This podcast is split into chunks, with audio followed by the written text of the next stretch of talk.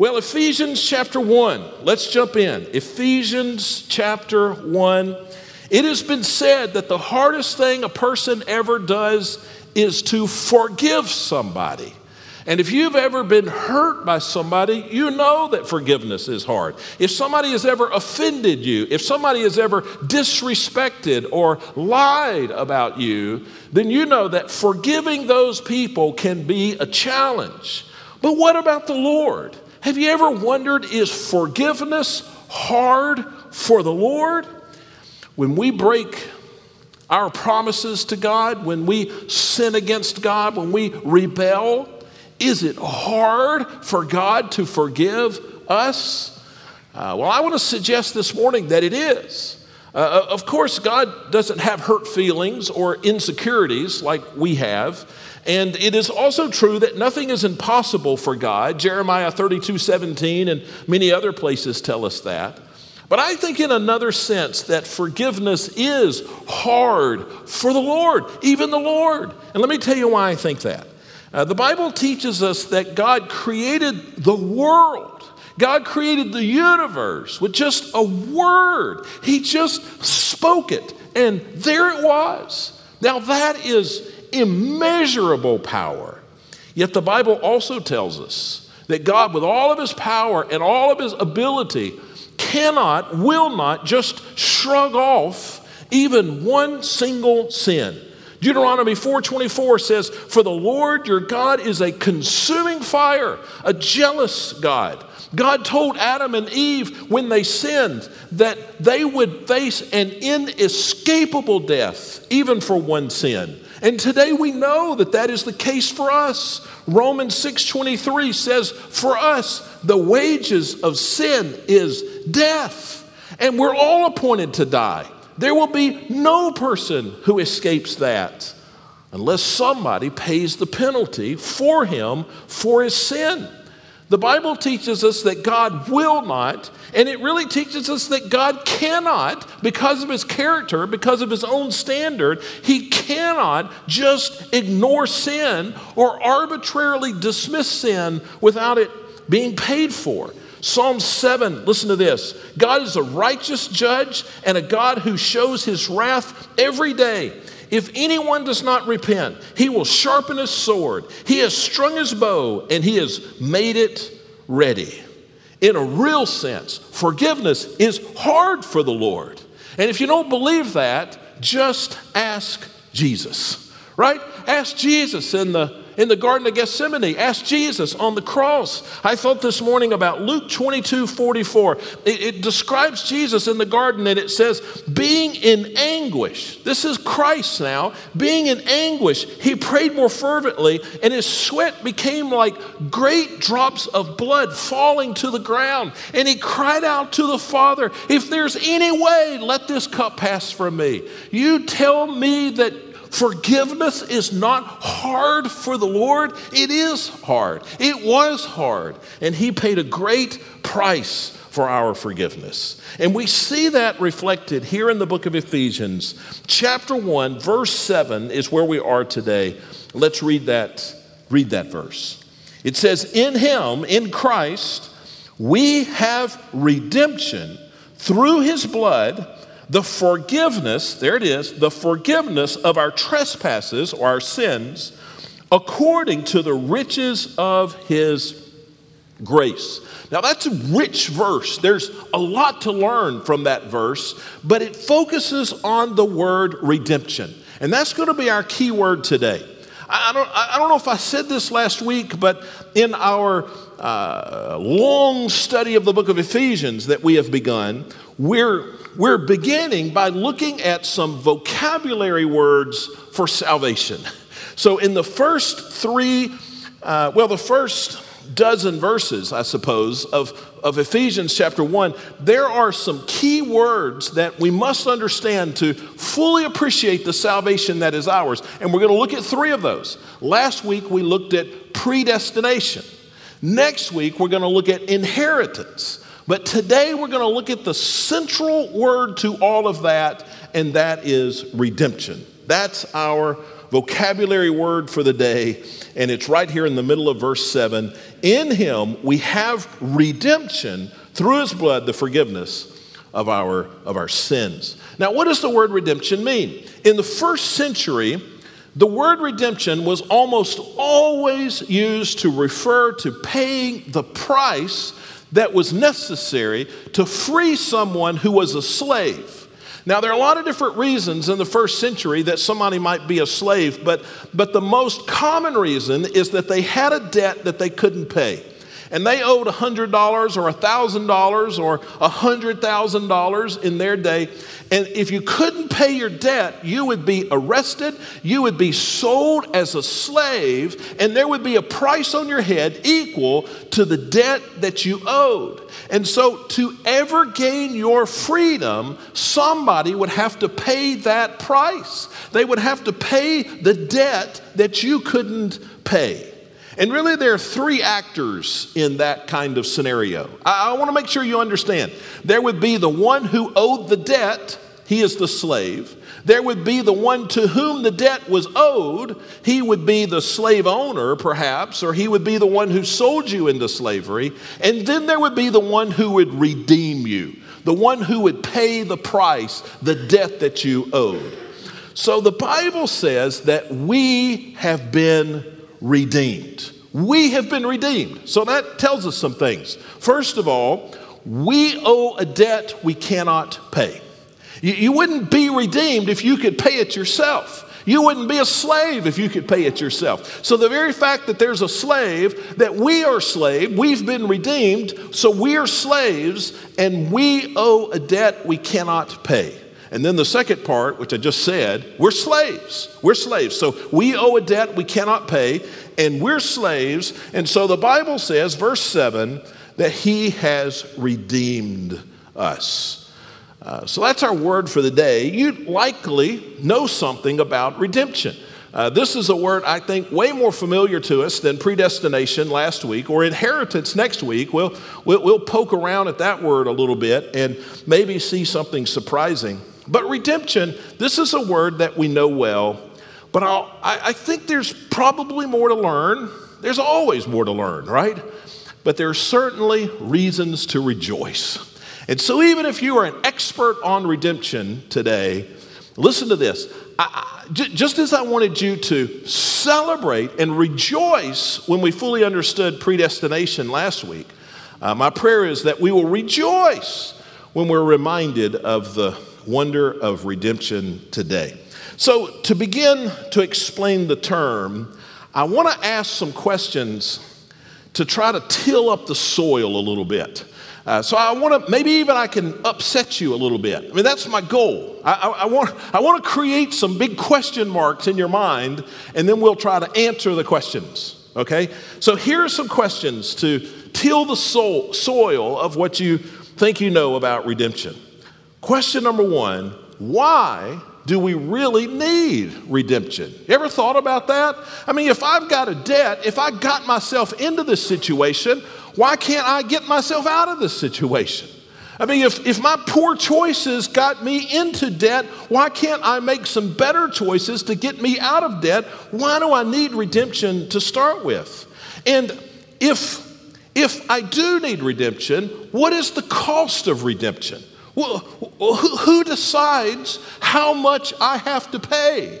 Now, we see here that we're redeemed by the blood of Christ, the death of Christ. That's a pretty high payment. Who picked that payment? Is it just arbitrary? Why didn't God pick a lower price for redemption? Why didn't God make the, the payment less so that I could pay the payment myself? And if, if the payment can't be lowered and Christ paid the payment, uh, and he paid it with his blood, then who did Christ pay the payment to?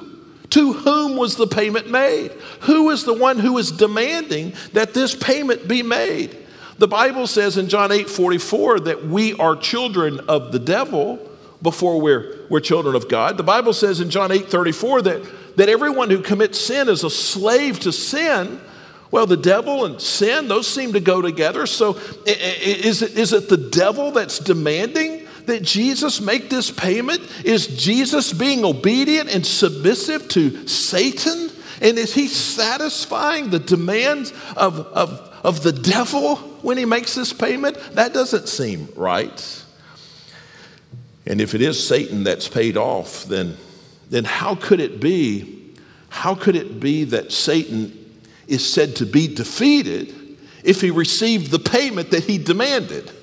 I, I mean, if you if you come and offer to buy my house, and I tell you that okay, you can buy it for this amount of money, and you write a check for that amount of money, and you take my house, you can't say that you've defeated me no, I think I defeated you, right? Because I got the cash.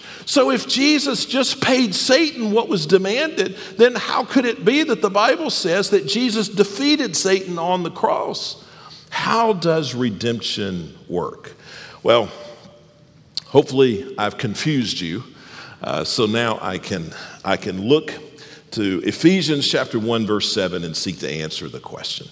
Uh, there are four questions I want to answer, and I think if we answer these biblically, then all the other pieces fall into place. Question number one Why do we need redemption? Now, we're going to go through these uh, maybe obvious questions, but we're going to go through them very, in a very methodical way.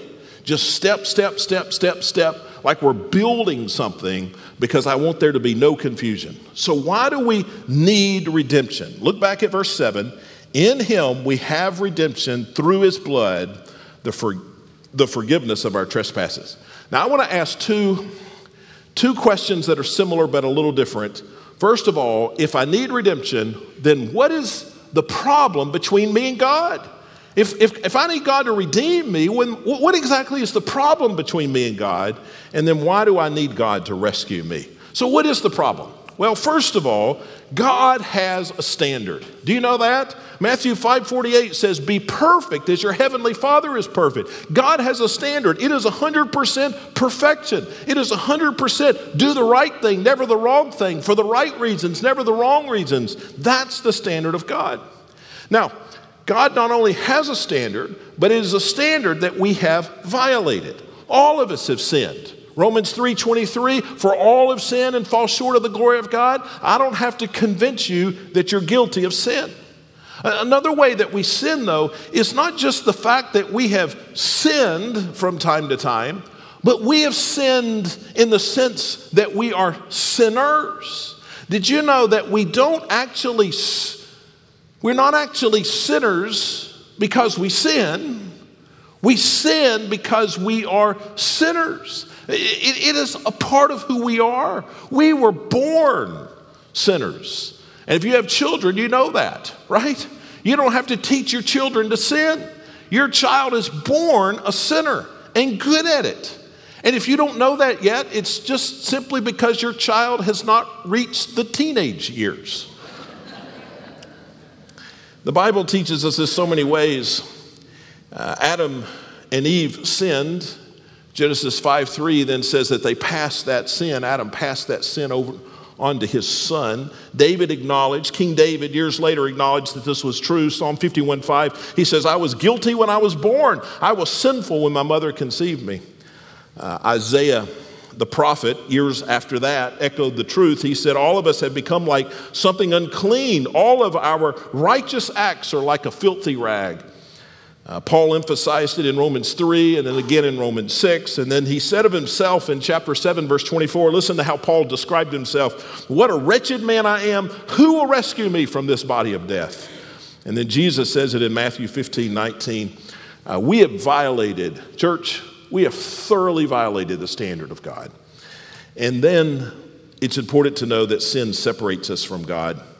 Isaiah 59 2 says, Your iniquities are separating you from your God, and your sins uh, have hidden your faith, your face from God. We're separated from God. Why, why do our sins separate us from God? Because God is holy and pure and righteous. And so when we sin, we are other than that. And, and, and that drives us away from God, it separates us from God. And you know this to be the case. When you sin, you can feel it right? I can feel that I'm separated from God when I sin. I think about the story of Adam and Eve when they sinned. What was the first thing they did after they sinned? They hid from God. Now, God didn't tell them that when you sin, you'll be separated from me, but they just knew it, right?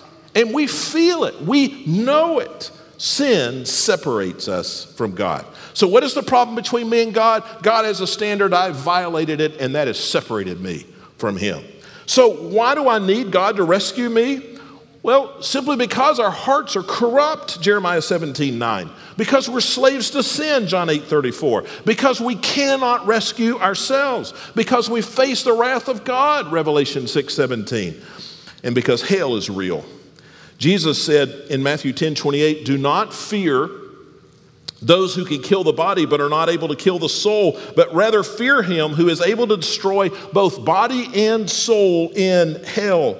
We need redemption. So then the second question is uh, what is the price then? If we need somebody to pay the price because of our sin, and what is the price they have to pay? Well, look back again, Ephesians chapter 1, verse 7. In him we have redemption through what? Through his blood. Through his blood. The price is the blood of Christ. Now, the blood stands for the life of Christ. In, in, in those days, and, and still today, but in those days, they saw the life force in the blood. And so the shedding of blood was a picture of somebody dying, somebody losing their life. Now, we've heard it a million times that the wages of sin is death, that what we're due if we sin is death. But why? Why couldn't it be something else? Why couldn't it be the wages of sin is a $1,000? Why couldn't God have made it the wages of sin is purgatory? Or why couldn't God have made it the wages of sin is that you have to do some penance? Why does it say the wages of sin is death? Why couldn't it have been something else? Well, good question. The reason the wages of sin is death is because when we sin, we are separated from God, who is the source of life. Does that make sense? Life comes from whom? Life comes from God. And so, if sin separates us from God, then it separates us from the source of life, the source of joy, the source of peace, the source of everything. And when we're separated from God, the biblical definition of that is, is death, is death. So, the shedding of blood, Jesus died. He paid the penalty, which was death, that we owed because of our sins.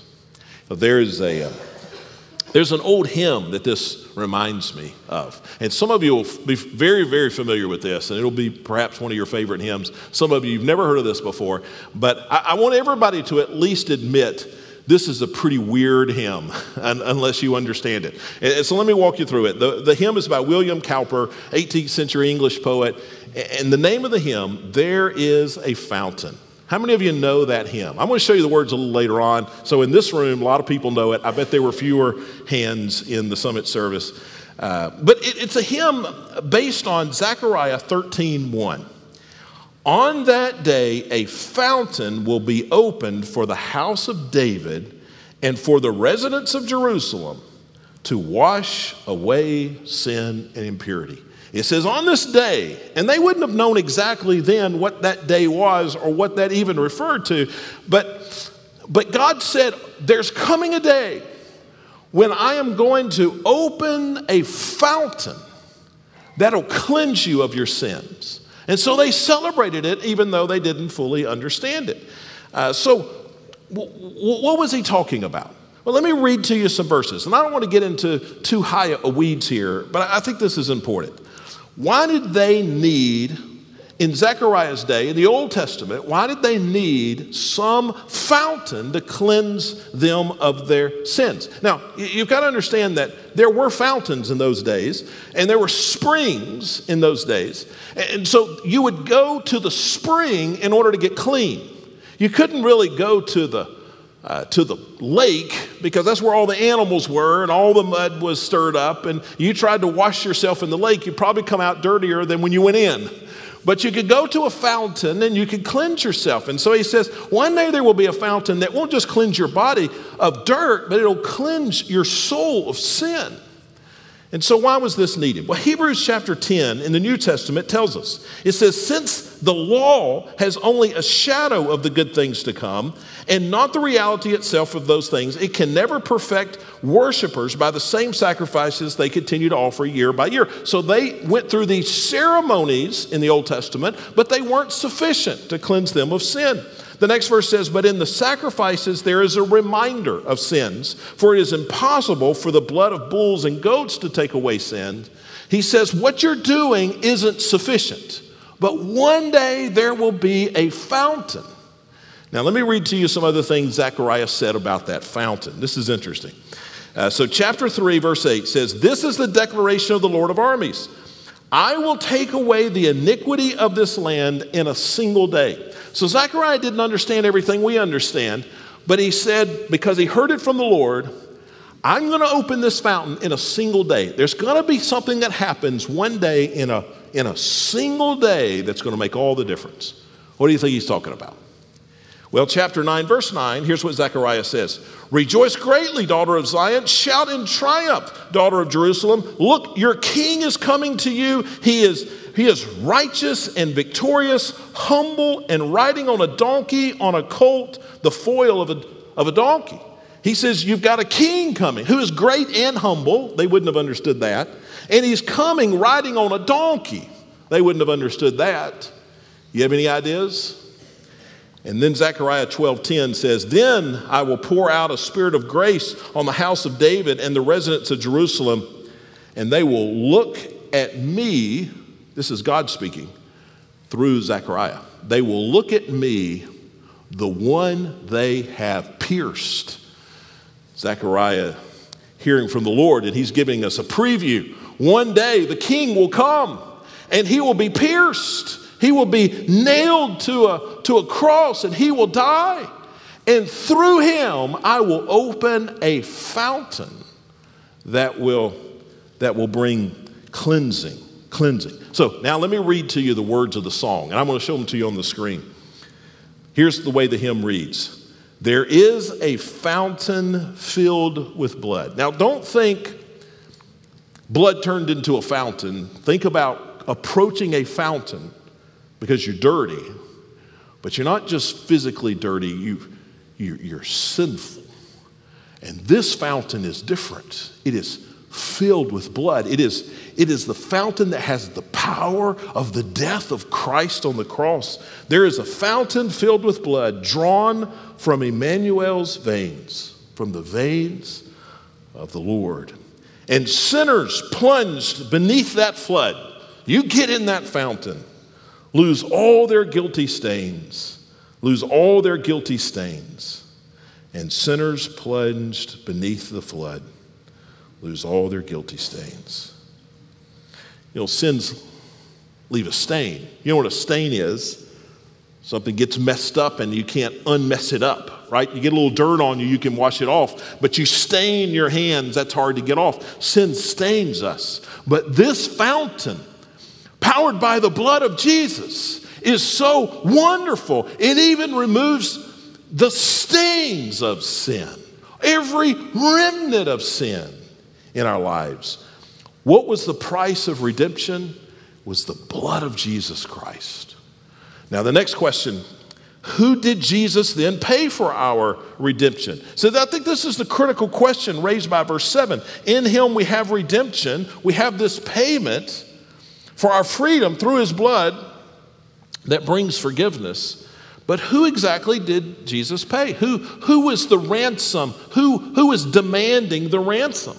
We, we know that it was a ransom. Mark chapter 10, verse 45 says, The Son of Man came to give his life as a ransom for many. So he paid a ransom. 1 Corinthians 6:20 says, You were bought at a price. So to whom was this payment made. Now, there are a lot of ways to walk through Scripture and get to the answer. There's just one answer, by the way, but there's a lot of ways to get to it. Uh, I, am going to I'm going to take you one way. I wanted to take you a different way. There's just, the Bible is so wonderful in how it presents this in just a multifaceted way. But let me tell you what the answer is, then I'll show you how we, how we got there. The answer is not Satan.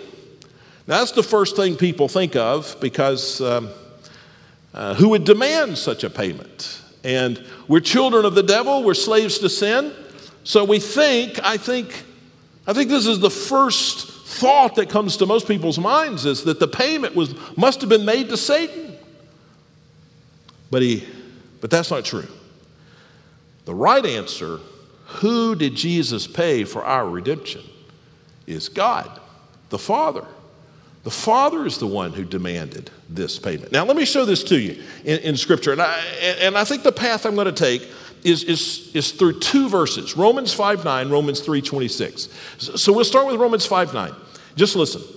How much more then, since we have now been justified by his blood, made right with God by his blood, will we be saved through him from wrath? The Bible says that there's wrath that God has this holy wrath against us. That's why lost people are sent to hell. That's why we're hopeless once we die without Jesus Christ, because there's this wrath of God that is real, that is holy and righteous, and the wrath of God will be satisfied either because you pay the ultimate price in hell or some other way.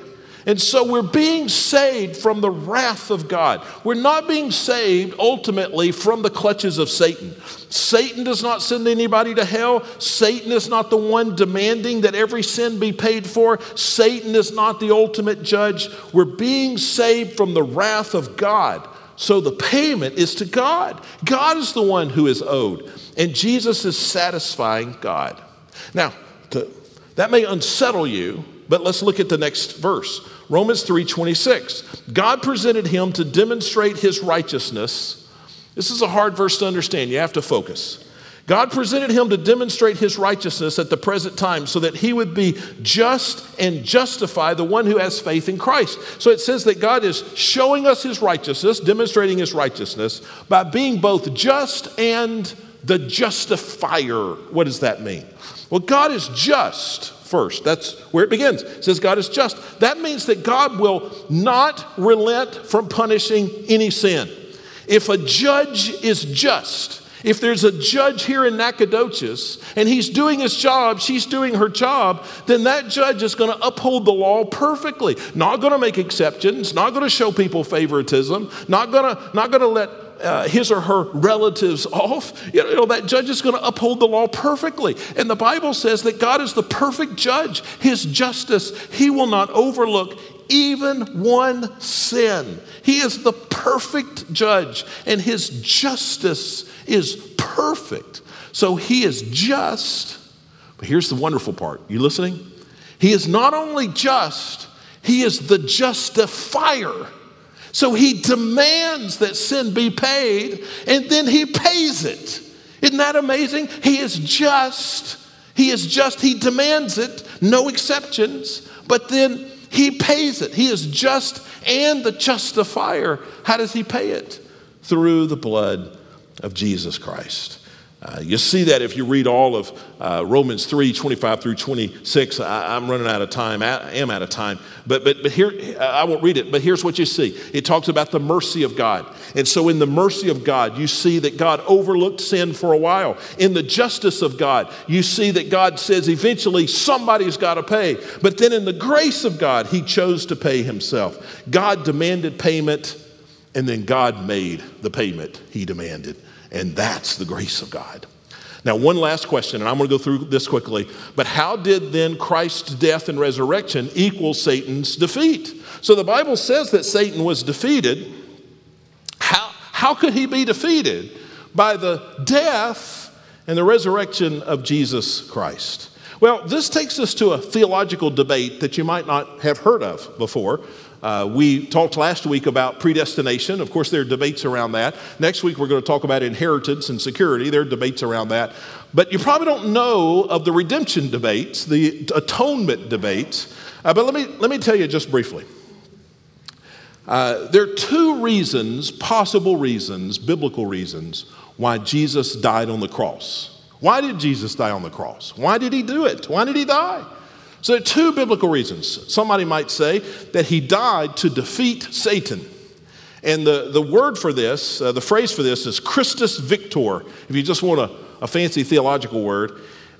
And we see this uh, over and over in Scripture, but let me read it to you in Hebrews chapter 2. It says, Now since the children have flesh and blood in common, uh, Jesus also shared in these, so Jesus became flesh and blood, so that through his death he might destroy the one holding the power of death, that is the devil, and free those who were held in slavery all their lives by the fear of death. So the Bible says that Jesus died to defeat Satan, says it clearly. But there's a second possibility. You could say that Jesus died as our substitute on the cross. Jesus died in my place. I deserve to die, Jesus died for me. And you see that in the Bible. That's called, by the way, if you want the fancy religious word, penal substitution. That's a weird word, phrase, but that's it. And I think of verses like 2 Corinthians 5:21 that says God made him who had no sin, that's Jesus, to be sin for us so that I might become the righteousness of God. Jesus was my substitute. So, which is it? Did Jesus die to be my substitute, or did Jesus die to have victory over Satan?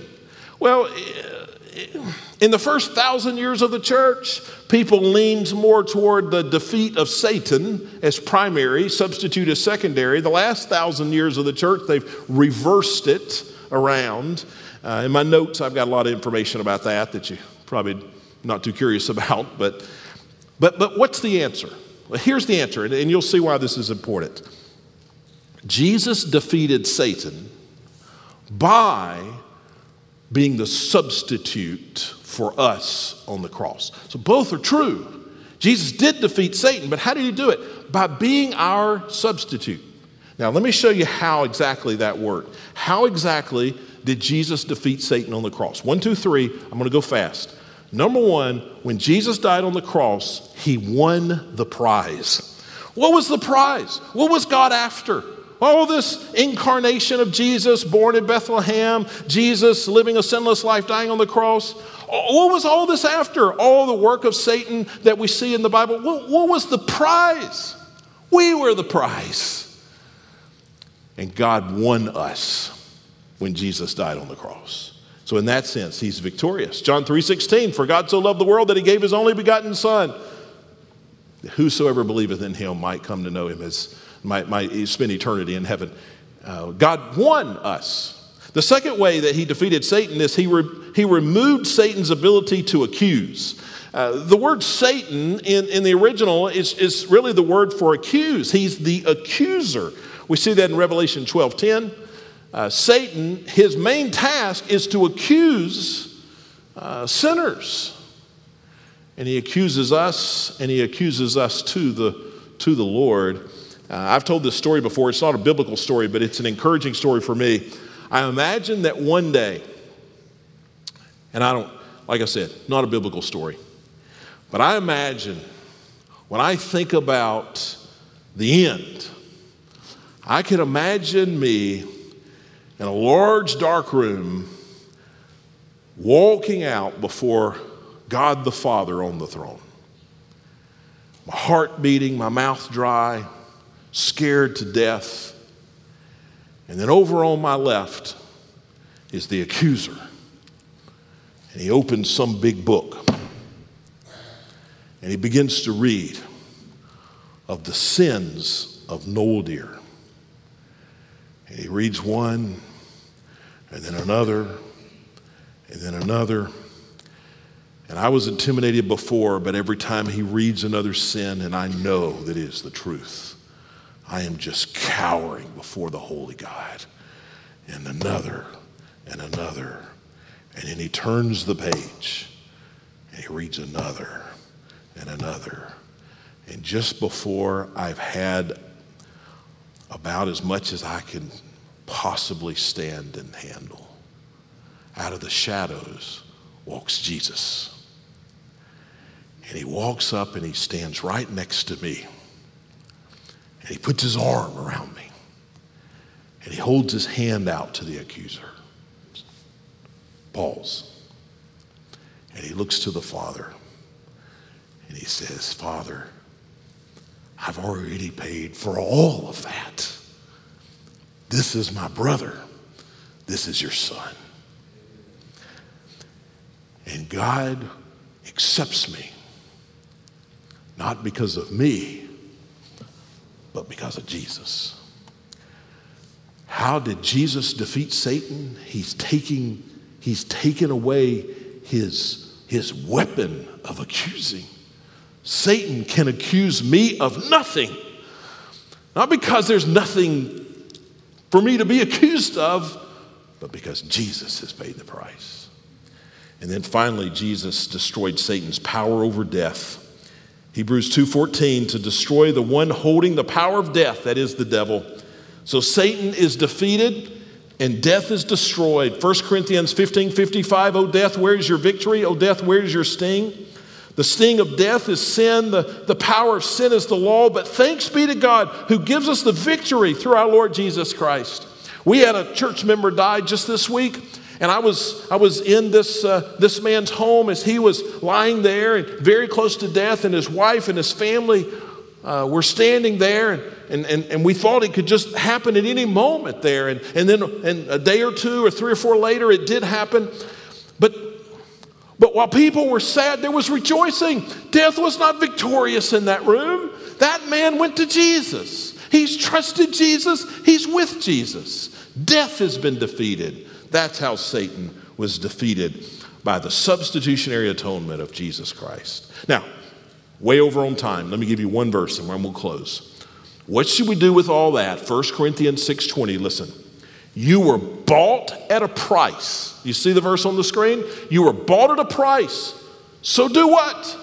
Glorify God with your body. Heads bowed, eyes closed. Two decisions you can make today. One is you can respond to the for the very first time to the gospel of Jesus. You can trust what Jesus has done for you. You can know that when you stand before God and the accuser opens the book, that Jesus will stand with you and say, There's not one thing in that book I've not paid for. If you'll trust Jesus and make him the Lord of your life, that's decision number one. Decision number two those of us who are children of God, we should glorify God now with, it, with our bodies, with our service, with our worship, with our holy living. Let us because we understand how hard forgiveness was for God. Let us honor him as we celebrate the forgiveness that is ours. Father in heaven, thank you for what Christ has done for us. And may we now honor you in all the right ways because of that. And we pray this in Jesus' name. Amen. Let's stand together as we sing.